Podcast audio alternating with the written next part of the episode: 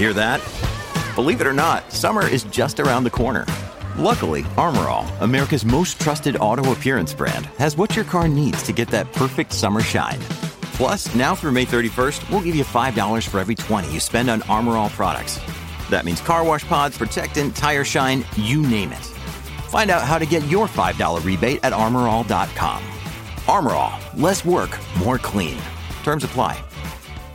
With threats to our nation waiting around every corner, adaptability is more important than ever. When conditions change without notice, quick strategic thinking is crucial, and with obstacles consistently impending, determination is essential in overcoming them. It's this willingness, decisiveness, and resilience that sets Marines apart. With our fighting spirit, we don't just fight battles, we win them. Marines are the constant our nation counts on to fight the unknown, and through adaptable problem solving, we do just that. Learn more at Marines.com. When you need mealtime inspiration, it's worth shopping Kroger, where you'll find over 30,000 mouthwatering choices that excite your inner foodie. And no matter what tasty choice you make, you'll enjoy our everyday low prices, plus extra ways to save, like digital coupons worth over $600 each week. You can also save up to $1 off per gallon at the pump with fuel points. More savings and more inspiring flavors make shopping Kroger worth it every time. Kroger, fresh for everyone. Fuel restrictions apply. Lucky Land Casino, asking people, what's the weirdest place you've gotten lucky? Lucky? In line at the deli, I guess? Aha, in my dentist's office. More than once, actually. Do I have to say? Yes, you do. In the car, before my kids' PTA meeting. Really? Yes. Excuse me, what's the weirdest place you've gotten lucky? I never win and tell. Well, there you have it. You can get lucky anywhere, playing at LuckyLandSlots.com. Play for free right now. Are you feeling lucky? No purchase necessary. Void where prohibited by law. 18 plus. Terms and conditions apply. See website for details. Before today's podcast, a huge thanks to one of our sponsors, Party Casino. It's your first choice for sports betting and, of course, Formula One. Who's going to win the race in Turkey this weekend? Who's your favourite? Who's an outsider? Who will you bet on? And you can also place your bet for this year's Drivers' Championship as it goes down to the wire. But not just Formula One. Check out the sports section of Party Casino to bet on the Premier League, the Championship, Bundesliga or La Liga. And maybe it's MotoGP or NASCAR. Any one of 39 different sports you can play in Party Casino. And you can hit the slots in the full Party Casino experience with jackpot slots, the best Vegas games, roulette in the live casino, and blackjack games you love as well. Well, PartyCasino.com has added the safer gambling section of the homepage, so you can play while staying safe, easily learning how betting works, managing how much time you spend playing, and access more information on safer gambling. So when you're ready, get the party started with 50 free spins on Starburst. Go to autosport.com/partycasino. In 3 easy steps, sign up, make your first deposit of £10, and enjoy your 50 free spins. That's autosport.com/partycasino. Open to UK residents over 18. Read the full terms on partycasino.com. Please gamble responsibly. From autosport.com and Autosport magazine, I'm your host, Ariana Bravo, and this is the Autosport podcast. Lewis Hamilton topped qualifying at Formula One's 2021 Turkish Grand Prix, where Valtteri Bottas will start on pole ahead of Max Verstappen as a result of Hamilton's engine change grid penalty. In a session that was overcast throughout with spots of rain falling into Q1, the drivers were able to run slicks for the duration, with all the top 10 runners, bar Yuki Tsunoda, getting through to Q2 on the more durable medium tyre, which they will all start Sunday's race on. In Q3, Bottas initially led the way until Hamilton's second flying lap put him back at the top of the timesheets with a 1:24.585, a time that neither Bottas or Verstappen could beat. Charles Leclerc's final Q3 lap bumped him up to fourth, knocking Pierre Gasly down one spot as the AlphaTauri driver was left to rue time lost in the final sector on his final lap of Q3. Fernando Alonso took sixth ahead of Sergio Perez and Lando Norris, with Lance Stroll, who made it through to the shootout despite a late off at turn 1 in Q2, and Tsunoda completing at the top 10. Leclerc's late jump at the end of Q2 meant Sebastian Vettel was shuffled out in 11th after his personal best at the end of the middle segment was only good enough for briefly slotting into 10th. Behind Vettel came Esteban Ocon and George Russell, who slid off the track at the final corner on his final lap. The Williams driver had just set 2 personal bests in the opening 2 sectors and was on to challenge for another Q3 appearance, but his successful attempts to catch the slide still put him too wide and he backed off after returning to the track for the final run to the line. Mick Schumacher was a star of the session, managing a Q2 appearance with the Haas driver ending up in 4th. his best qualifying result so far, ahead of Carlos Sainz, who did not post a time as he will start tomorrow's race from last following his engine change grid penalty. It was a disappointing session for Daniel Ricciardo, who was caught out by a flurry of last-second improvements in Q1, and as a result, he will line up P16 tomorrow. Today, I am joined by Hayden Cobb, editor for autosport.com, to chat about the session. Hayden, it's lovely to have you on the pod again. How are you doing? I'm very well, thanks. How are you? I'm all good, thank you. I'm good. It was quite an exciting qualifying session. Of course, we had that threat of rain looming over us, but it pretty much held out, and as I said, Lewis Hamilton setting the quickest time, but his teammate Valtteri Bottas is the one who's nabbed pole because of that engine penalty for him. But Lewis was looking incredibly confident in that car today throughout the session, wasn't he? He definitely was, and he certainly looked that way all weekend. Taking that grid penalty at the start of the weekend, obviously, he instantly knows what the challenge is ahead of him. So there was largely no sort of unknowns going into it. It just had to be as high up the grid as possible to minimise the damage, and he maximised that. Obviously, like you say, fastest in qualifying, but not on pole. It's an unusual thing to say, but it has happened before in Formula One. So sometimes we just have these strange quirks of the rules. But starting from P11, and as you say, qualifying on the sort of, or starting on the medium tyres, as is the bulk ahead of him, granted, that's sort of the best thing he could have hoped for when he woke up this morning. So I think also with Valtteri's teammate on pole ahead of Verstappen, basically he's hoping for those two to sort of squabble and hold each other up as long as they can so they don't get too far ahead, and that he can fight his way through the midfield, which both him and Mercedes have sort of been hesitant to say that'll be a foregone conclusion. And looking at sort of the pace of particularly the Ferrari and maybe sort of the McLarens that are up there ahead of him, that could be the case, but who knows what could happen? It's still fairly uncertain at this stage. It is uncertain, and as we have seen in the previous races so far this season, anything can happen. But that Mercedes car is certainly looking suited to this track. Both Valtteri and Lewis looking very strong.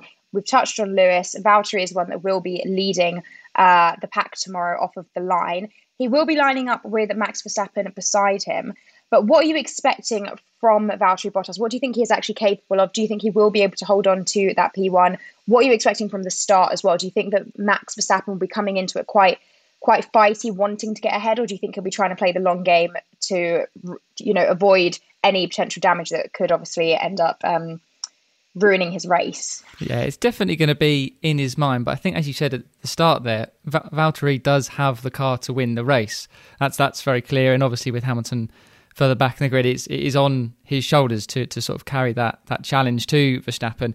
I do think, the sort of first lap and first few corners are going to be a very intense watch for both of the sort of the title fighting teams. Obviously, as you said, Verstappen has to be a little bit careful, whereas Bottas doesn't necessarily have that much risk in terms of his own driver's championship fight. But it's going to be good. Verstappen is naturally the sort of the more aggressive type, and we have seen in sort of the last few races and over the last couple of seasons, Bottas does tend to lack that sort of fight and that guile, but maybe with his future assured going elsewhere and the objective very clear to him, he can just basically go for it and basically do his teammate a massive favour. But I think, yes, whoever does get in front, and assuming it's a clean fight at the start, if they can, in the clean air, get some decent laps at the start together, build up a gap, then I would sort of expect one of the two to be able to pull away at the front, and that's when obviously the strategy will probably come into it later. But who knows if it's a mixed conditions similar to what we had the last Turkish Grand Prix, and it's all jumbled up at the start, then almost who knows again. That element is still there with the risk of rain. It looks unlikely, especially say it was more likely obviously today, and that came true for the morning session, but if it does arrive, then all bets are off in terms of how that battle goes. And looking at the second row of the pack, we have Charles Leclerc starting P3 and Gasly P4. We saw Leclerc suffering that spin in Q2. Could have actually ruined things for him in the session, but he managed to put it all together and ultimately bagged himself a really solid starting position tomorrow. His teammate will be starting from the back of the pack. Carlos Sainz, of course, as we've just said, has the penalty, so he'll be fighting his way forward. But throughout the weekend so far, actually, there has been a lot of talk of how good the Ferraris are looking at the track. What do you think that Charles will be able to realistically do from that position, given that in front of him he has Valtteri and Max, beside him he has Gasly, and at some point he may also have Lewis coming up behind him? What do you think he's going to be able to do in that Ferrari? Definitely. Well, as you mentioned at the start there, I think he owes a big thank you in part to his teammate Carlos Sainz for coming out and giving him a tow right at the end of Q2. Not to say that his lap wouldn't have been good enough to make the Q3 jump, but it really sort of dug him out of that hole that he was building for himself with that spin earlier in that session. But got through he did, and put a very, very good lap together right at the end to sort of bag him that fourth but into third. And as you said, pace of the Ferraris have looked very good. Leclerc himself said in terms of the setup, it a bit of a risk, bit of a sort of a gamble a little bit, but I think they can give themselves a little bit more credit knowing the strengths of that car by now. They seem to be the thorn in the side of your Red Bulls or your Mercedes in terms of fighting the top teams. So if things go their way early on and Leclerc is in the fight, he could be well in with the shout of, well, podium almost feels like a minimum sort of target. But as you say, if Hamilton or others sort of come fighting through, there's still a great chance for them to bag a big sort of bank of points, particularly obviously as the McLarens have done so in recent races. So he's got a very, very good chance, but it almost went away from them. So we'll see what happens come Sunday, I guess. Now, of course, we know that both him and Carlos now have this new spec in the car, and that was introduced really to sort of help them when they're looking forward for 2022. But is this performance gain that we're seeing, is that in part due to those upgrades that they've brought, even though that wasn't necessarily the reason that they were introduced? Is that what we're seeing as a result? It is actually really giving them a boost here, or is it just the case of the car is suited to the tracks that we're at now and they're able to really extract the full potential from it? Yeah, I think this weekend it's a combination of a little bit of both. Ferrari have been hesitant to say how much of a performance gain this upgrade in terms of the hybrid unit has provided them. And as you say, they continue. So this is more of a focus on their 2022 engine. So there's basically teasing more to come. But in terms of the performance gains that we've seen off the back of it, when Leclerc took it in Russia, he sort of had a decent race coming through and until the rain arrived. And then equally, you're sort of going to expect Sainz to look good in practice. So things should go well in that sense. But you're right. I definitely think the circuit in Istanbul appears to suit the Ferrari package, say more so than their closest rivals McLaren so far, at least in the dry sense. In the wet, they look like they may be struggling, but I think that's a bit of an unpredictable element to it that will apply to all teams. But definitely, if it stays dry, they certainly seem fast and seem confident, and the combination of having a new engine as well itself, fresher engine, because of course they took the full unit rather than say just one part of the power unit like Hamilton, for example, means that they can just go a bit more aggressive with everything they've got, and they're sort of seeing the rewards of it. And if they are going to put up a fight to McLaren to get that third place in the Constructors' Championship, well, this is the sort of results they need to convert, because we've seen their rivals do it and now it's their turn. Obviously Sainz got the podium in Russia, so they've got to be hoping for something similar this weekend from Leclerc. Now, third row will be Sergio Perez and Fernando Alonso. Last year, of course, this was a fantastic result for Checo at this track when he was with his former team. But what do you think he's capable of this year? And do you think that he will be a little bit of an obstacle for Lewis when he is trying to fight his way through the pack? Because, of course, he has to get past him as well. And that kind of can work in Red Bull's favour, potentially? You'd certainly think so. In a sort of reverse of roles between the top two teams, Perez does seem to be that disruptor to Hamilton's strategy, where obviously Bottas is playing that role against Verstappen. I think Perez himself has sort of admitted that qualifying, he was sort of didn't quite extract the maximum out of the package, certainly compared to his teammate, but just where he was hoping to be, and that's why he's sort of slipped behind Gasly and Leclerc.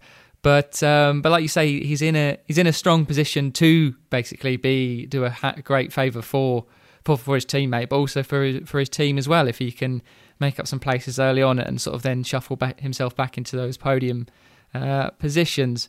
Just as we're recording now, Alonso has been put under investigation for under something happened under double wave yellows in Q1, but we're now obviously naturally yet to see what will happen by the time this goes out. But he's in a little bit of jeopardy, but we'll wait to see what happens in terms of his situation. Getting the breaking news there as we record, always fun. Okay, that is something to keep an eye on. Of course, if we hear anything else as the recording continues, we will bring it to you as well. But moving further down the top 10, Lando Norris qualifying 8th today, starting P7 tomorrow. He said in those post-race interviews that he expects Hamilton to, overtake him within a few laps of the race start.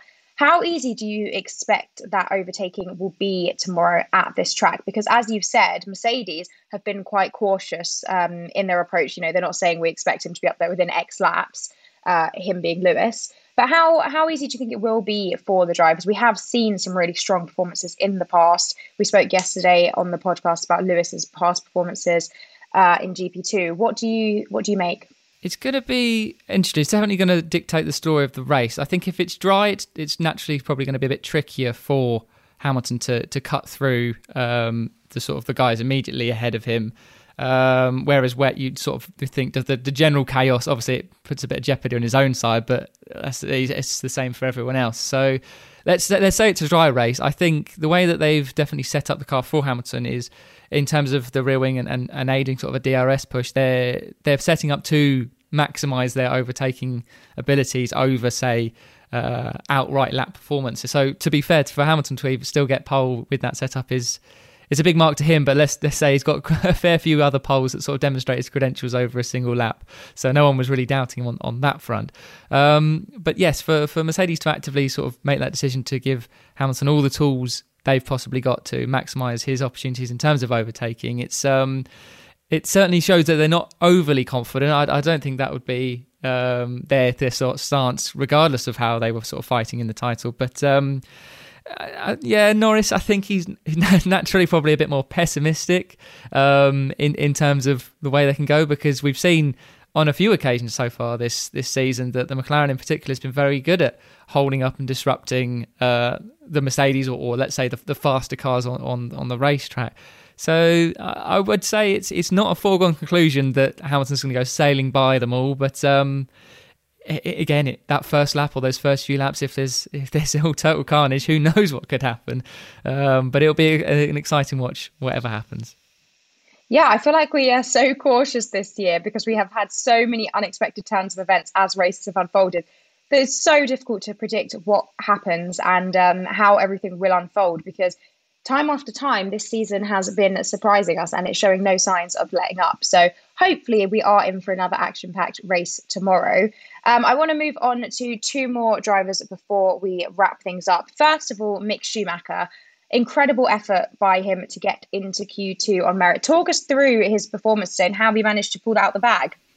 Oh, yeah, absolutely. I'd say he's probably the star of qualifying outside of the guys at the front of the grid, because, yes, Q2 on merit in a very tricky first session in terms of there was that rain that was threatening and did arrive a little bit, but certainly not enough to make them switch to the inters or indeed the full wets.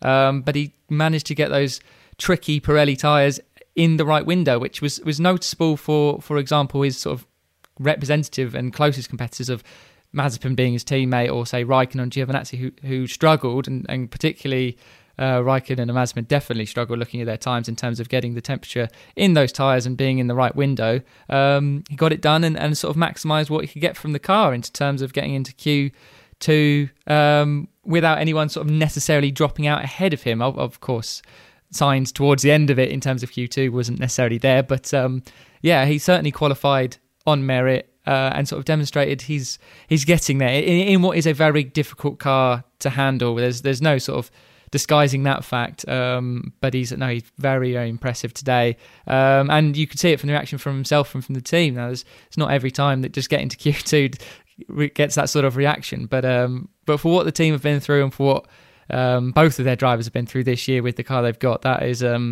huge credit to the driver for putting that performance together.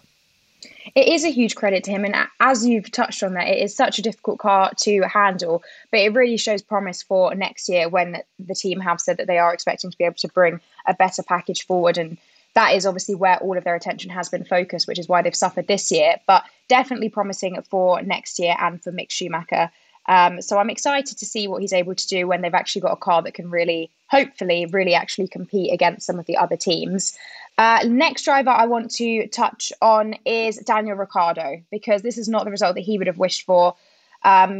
He finished up P16, and of course he had a run of really strong performances recently. Of course, he had the win as well. What went wrong for him? What went wrong for him and the team? Because it was a case of being caught out, really, in those last few moments, wasn't it? That's right, yeah. It was almost a Ricciardo of earlier in the season when he was still adapting to the McLaren that had sort of come back to the surface. As you said, they partially got the timing of their last Q1 run wrong in terms of he started the lap before the checker flag was shown, but it wasn't actually his last push lap. He'd basically done the lap before. So in effect, he'd taken the checker flag, and therefore he was the first across the line. Everyone else had a lap to go behind him, and he was shuffled out right towards the bubble, and then off he went.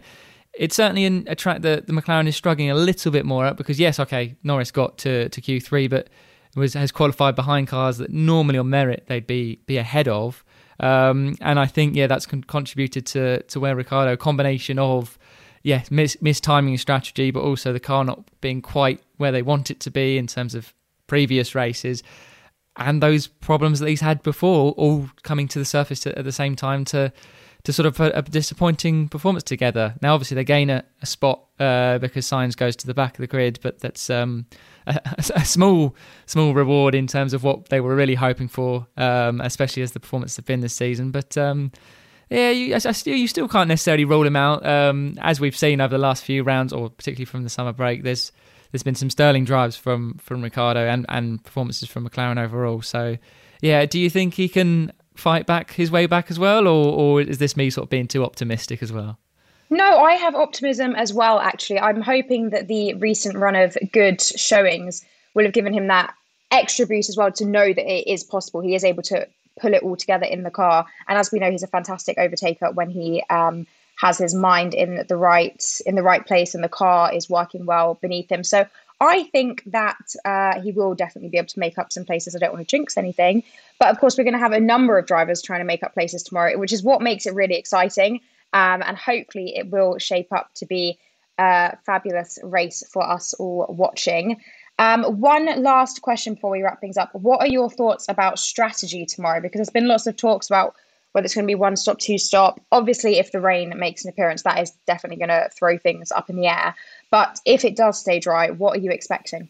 Yes, with the dry assumption, that is obviously pretty key. And the other key to that is, yeah, watching Lewis Hamilton's progress. Because like we say, we can't assume he's going to fly through the pack. But for the title picture, his progress is going to be absolutely vital in terms of the same way it was to watch Verstappen climb through the order in Russia.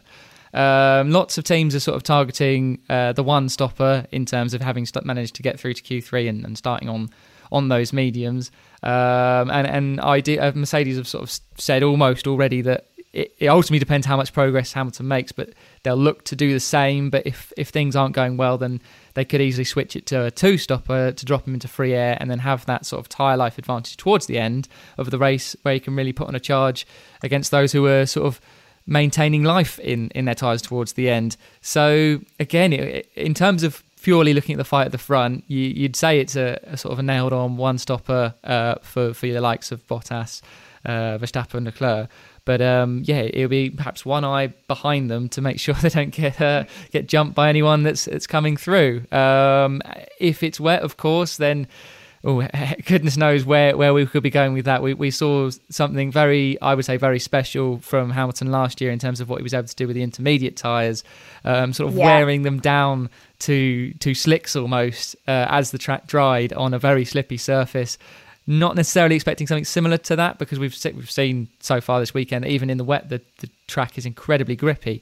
So it may not necessarily come down to some sort of masterclass, but it's happened before, so we can't rule it out. But it will certainly be intriguing to see how those fighting through the pack come through and then where they sort of play their pit stops and play their tyres as the race progresses.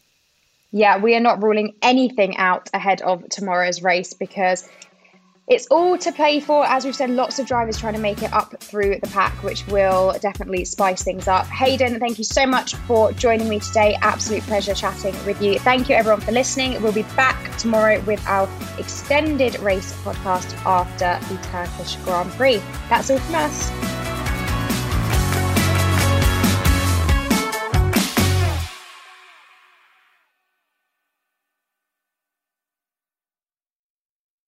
With Lucky Land Slots, you can get lucky just about anywhere.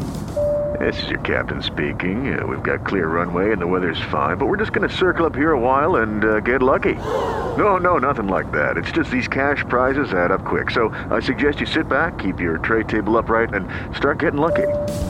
Play for free at LuckyLandSlots.com. Are you feeling lucky? No purchase necessary. Void where prohibited by law. 18 plus terms and conditions apply. See website for details.